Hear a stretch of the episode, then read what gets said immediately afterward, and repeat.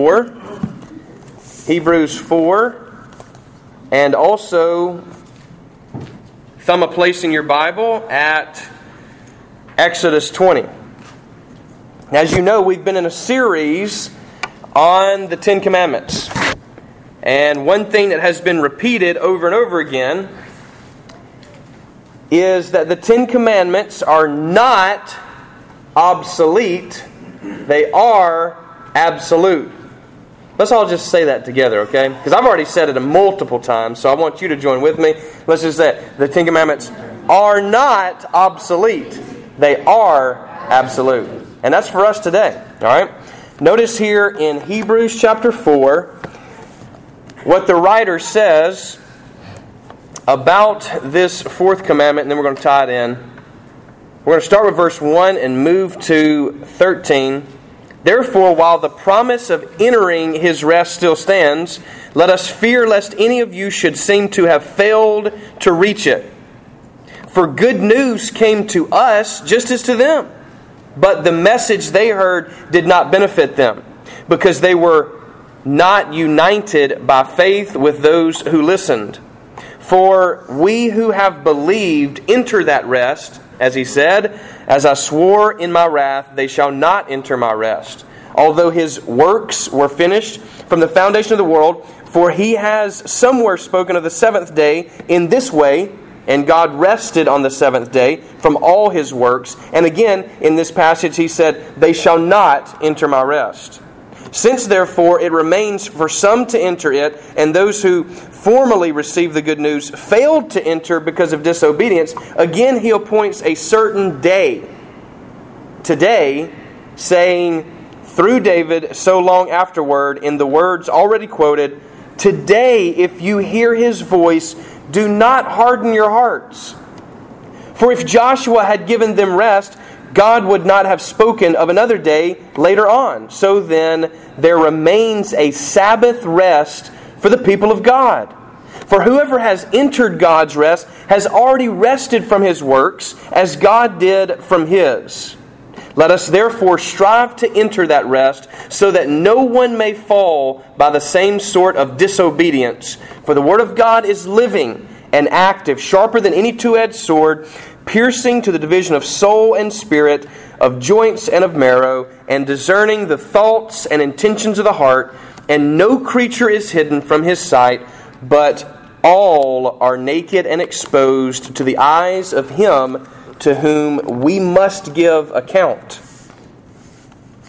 Remember the Sabbath day to keep it holy.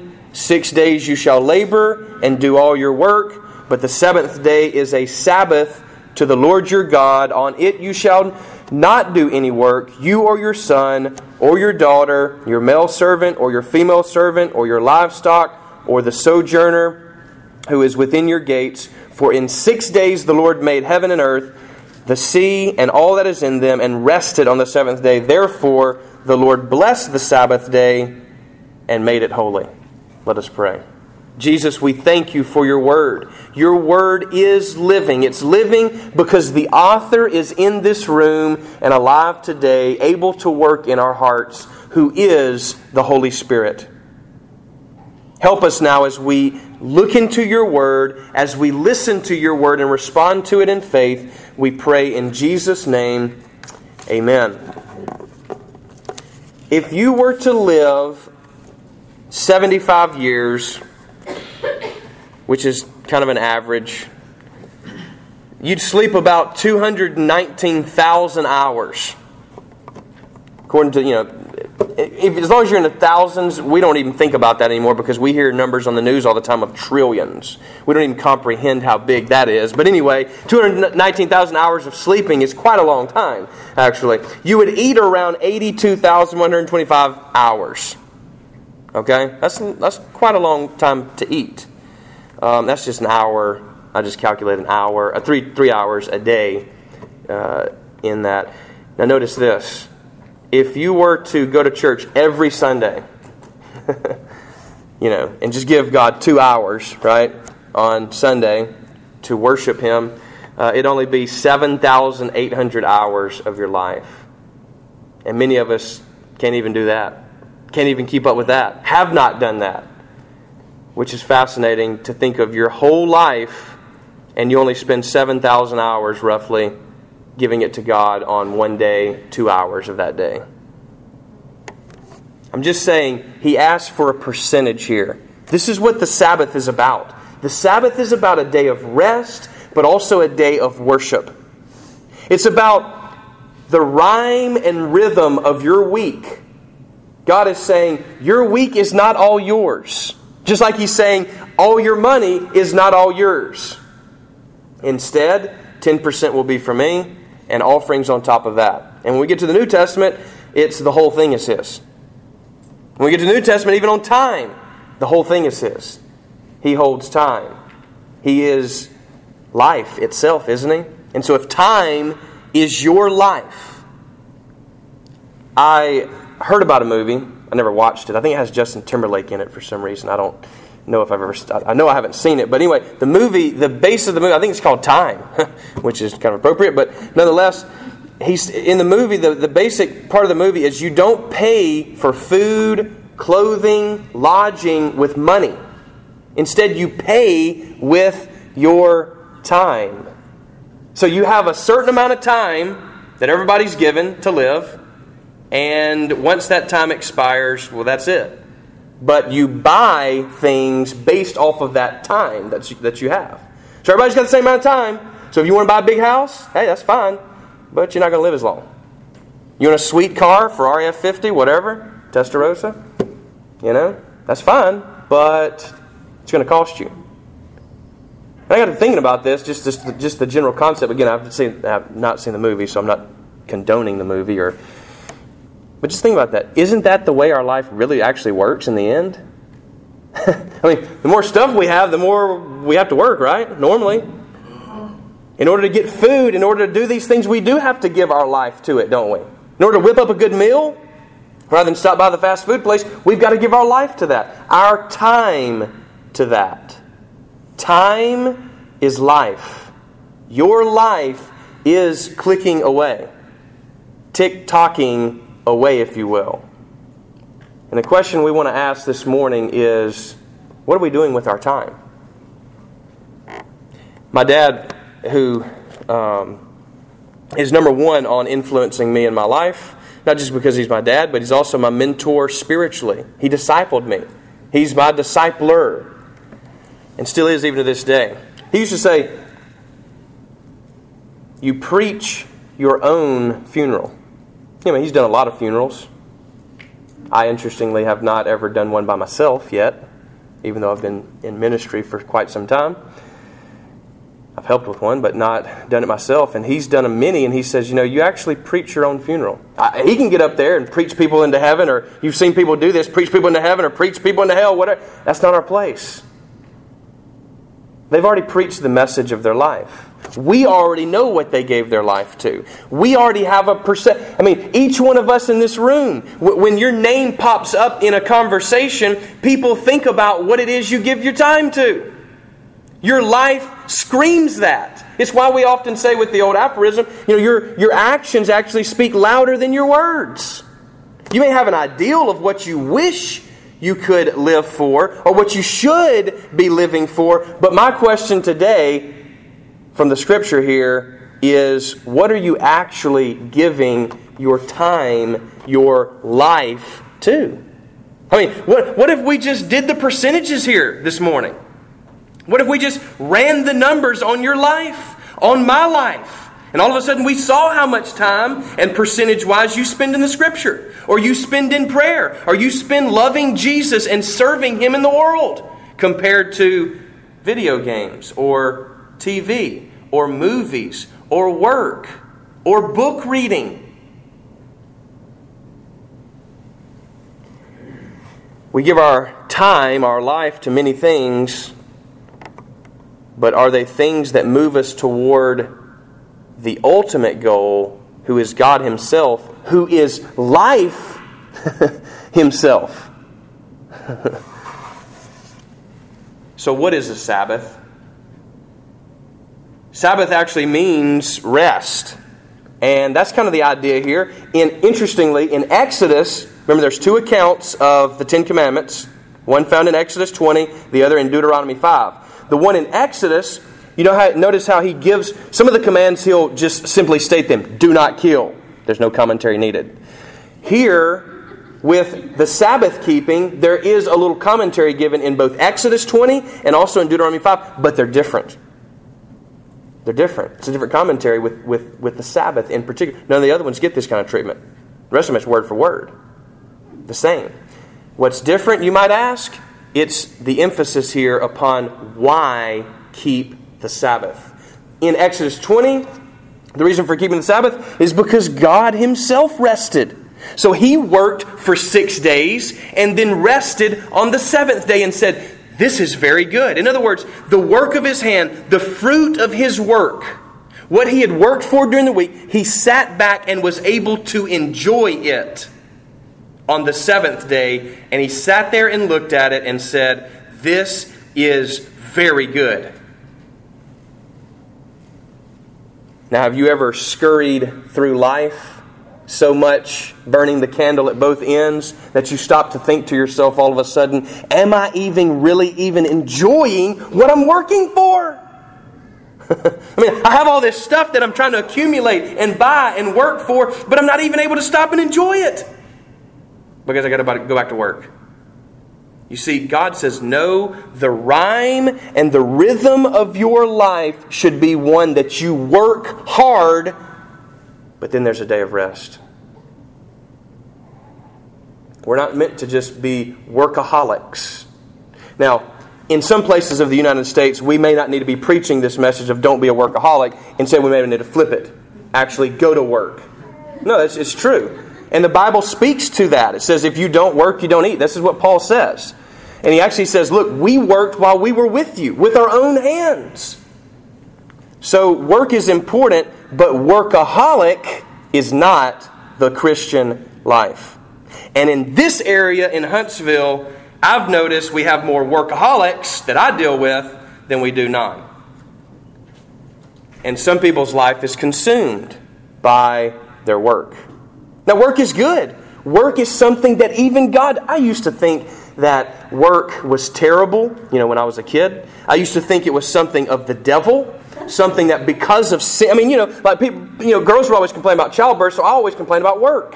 You know, I, th- I thought, you know, hey, because we got to work, that's Adam's fault. Man, what a, what, you know, what a, what a terrible guy. That's not true. God works. God works. He has a job. He tells us about what kind of job he has. Jesus treated his ministry as a job. He wasn't late. He worked overtime, even. Don't you remember? He was tired, and yet here comes some more people, and he said, Okay, guys, let's go. And they're saying, What? It's five o'clock, man. God works, and work is good. Work is something that we as humans are made for.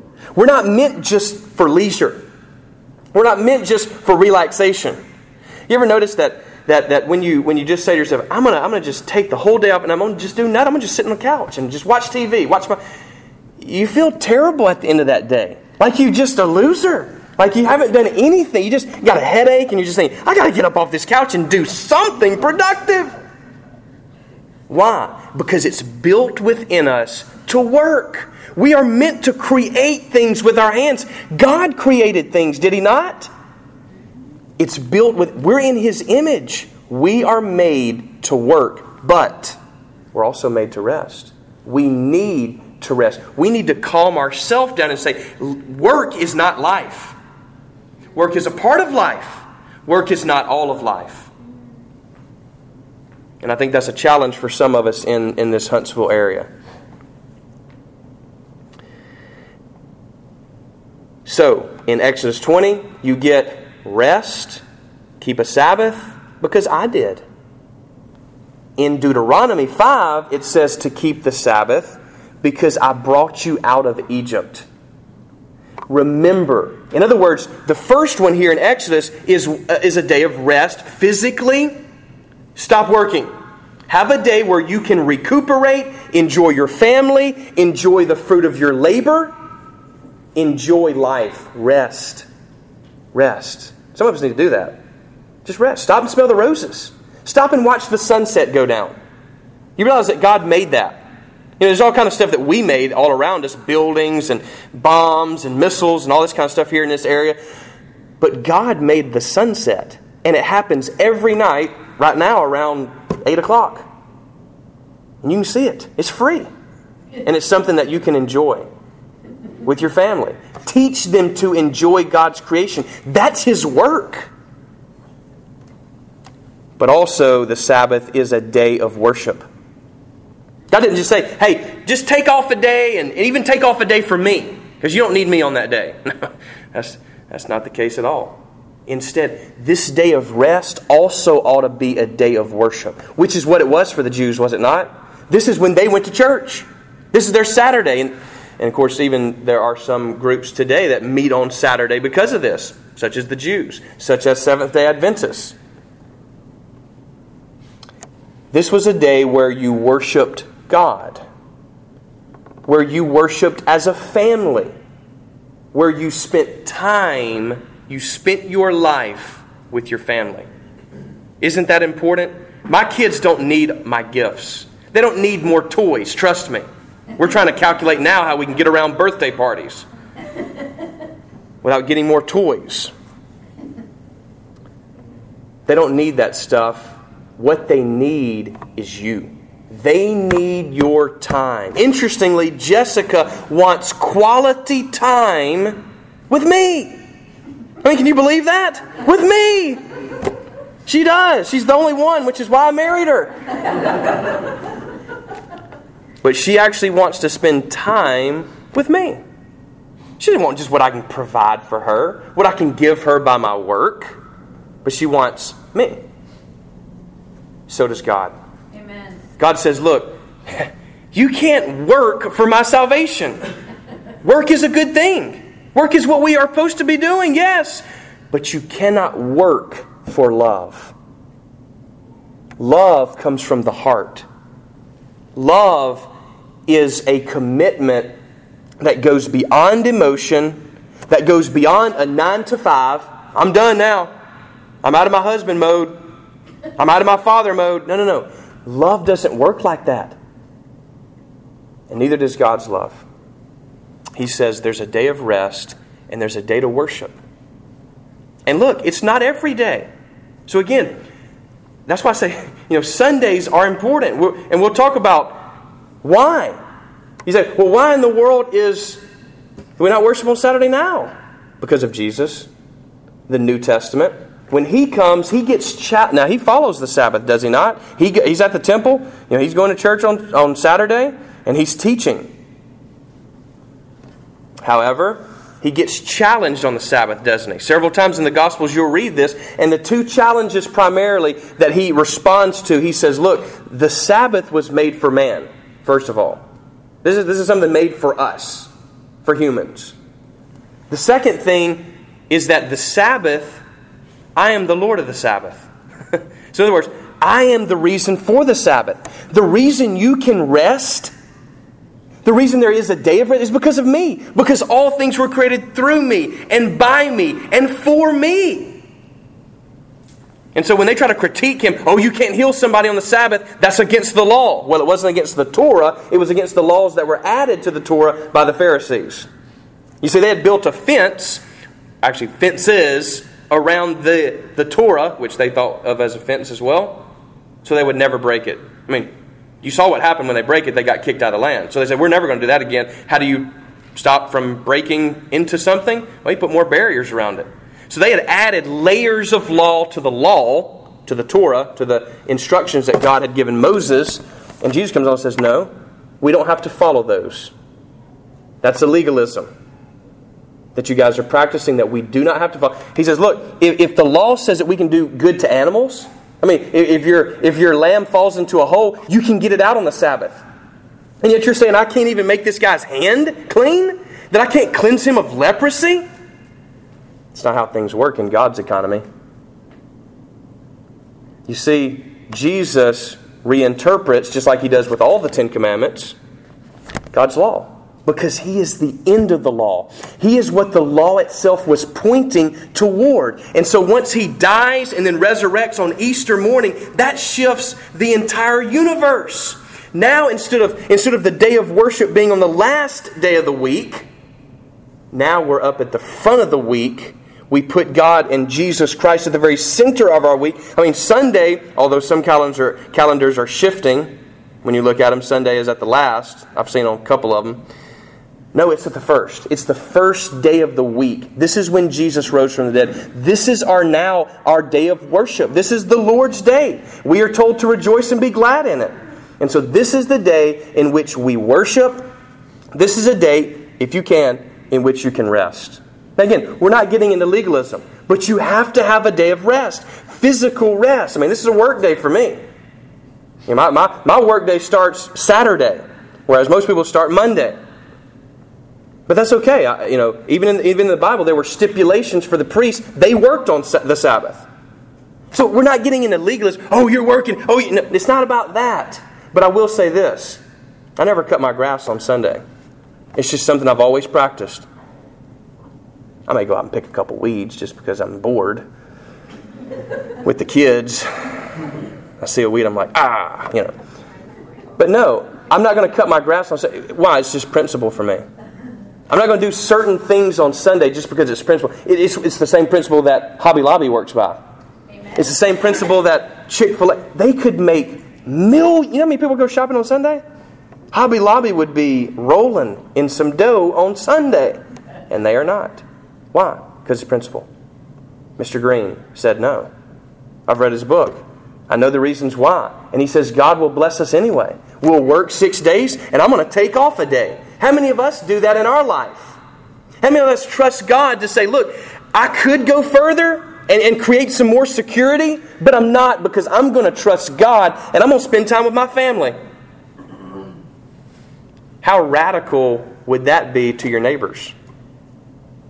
You know, you are a witness to them, right? So when everybody else is cutting their grass on Sunday, which seems to be the hopping day to do it for some reason, I'm saying no. Now, again, that doesn't make me better if you, or it's not about that. I'm saying I take a stand. You need to take your own stand in your own life to say, this is our day to rest and worship. And you need to teach your family this. This is something that your family needs to be incorporated in. This is a day of worship. Sunday, in particular, is the Christian's day for worship. For 2,000 years now, Christians have gotten up early in the morning to prepare themselves to meet with the risen Lord as a corporate body. And that will continue forever. Now, I know there's reason to have services on Saturday night and, and all these other different times. That's fine, whatever. But Sunday is the designated holy day, just like the Sabbath was. Notice what the command here is remember it and keep it holy. It's kind of twofold. Remember this day and keep it holy. You say, well, why do we need to remember? The Old Testament is, is full of this verb, remember. Why? Because we seem to forget. As, as people, we even forget who we are as Christians sometimes. We just begin to go through life willy nilly, going through life just by our own schedule. And what the Sabbath does for us, a Sabbath rest, it shakes up our schedule it dominates our schedule, especially if it's the first day of the week. Doesn't the sacrifices say we give of the first fruits, not of the last fruits? We don't make sure we've got enough and then give God a little bit of that. Instead, we give right off the top. In your own giving, you should give right off the top. Soon as, it, soon as the check arrives, you should give to God your 10% or however much you give beyond that. Why? Because that's an act of faith. It is not an act of faith to make sure, okay, well, and I also, uh, you know what, I'm going to owe him this month because I need to buy a couple things. No. No, make it a standard. Your giving should be an act of worship.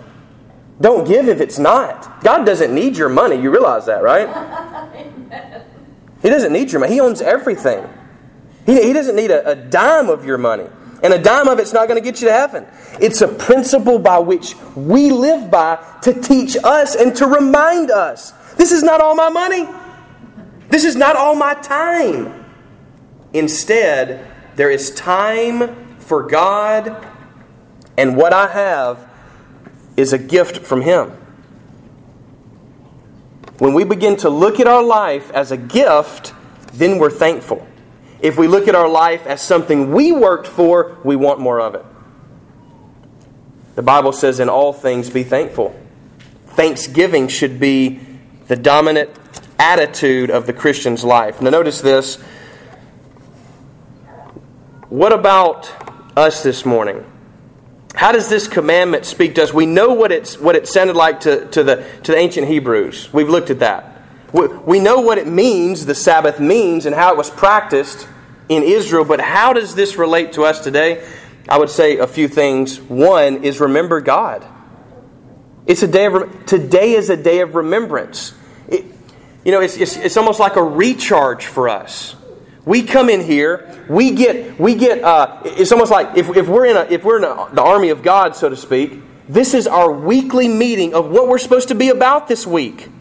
We're getting a, a secret telecom from from you know the commander himself to move out in mission into rebellious territory. I mean, we're behind enemy lines here.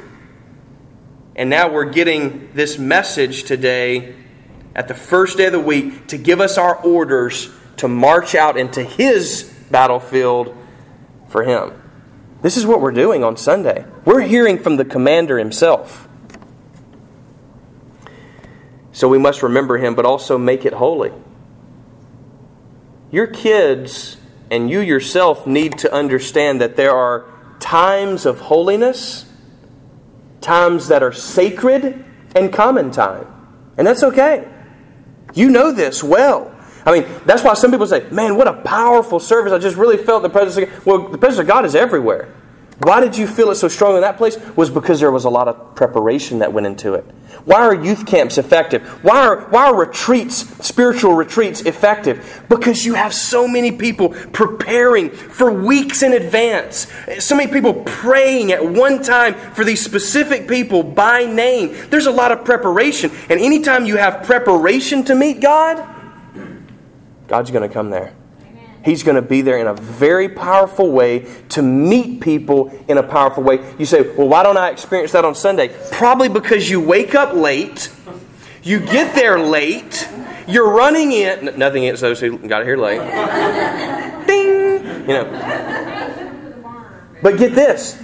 We don't ever prepare. We just walk, waltz up into His presence. All right, God, do something. No, no, no. That's not the way we approach God. We don't demand that He does something on our time. No, He owns time. And we prepare our hearts. We don't come here, and look, there's plenty of preparation that goes into every service that we have here. But I'm saying you have to prepare your family. You have to prepare your. That's your job as a parent. Also, let me leave you with this thought here that I came across yesterday, and that is what would you want written as an as a on your on your tombstone? You know. Your epitaph. Epitaph. Um, you know, what would you want written there? What would you want it to say? What would you want the goal of your life to be? What would you want people to remember you by when they said your name? What would they think?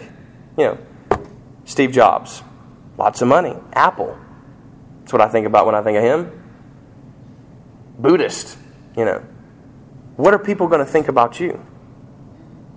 As I said at the beginning here, you're already writing your funeral. It's already being written in your life right now. Whatever it is you're giving your time to, whatever it is you're giving your life to, wherever all your hours are going, stop today and evaluate that. Where's it all going? What is it all going to and for? Because let me tell you something. Jesus says it's good to work, but it's better to work for the kingdom, for things that don't perish for an eternal reward. Are you working toward that reward? Keep the Sabbath and make it holy. This is our command today. And what God is saying to us for this week is watch your time. Your time is your life. What are you purchasing with your life this week? I want you just to keep track of it. See where it goes. And see if it's upbuilding to the kingdom. Because ultimately, at the end of when everything falls down, when everything comes to completion, when the final sunset goes down and the time of our life is over, all that matters is Jesus. That's it. Literally, that's all that matters in that last breath is Jesus. And at the end of people's life, they don't say, I wish I would have drank more. I wish I'd have watched more movies. I wish I'd have been able to, to, to you know, read more books. At the end of their life, they talk about loving people. I've been there. Watch people die. They talk about love. Why? Because love never fails. And God is love. Amen. Amen.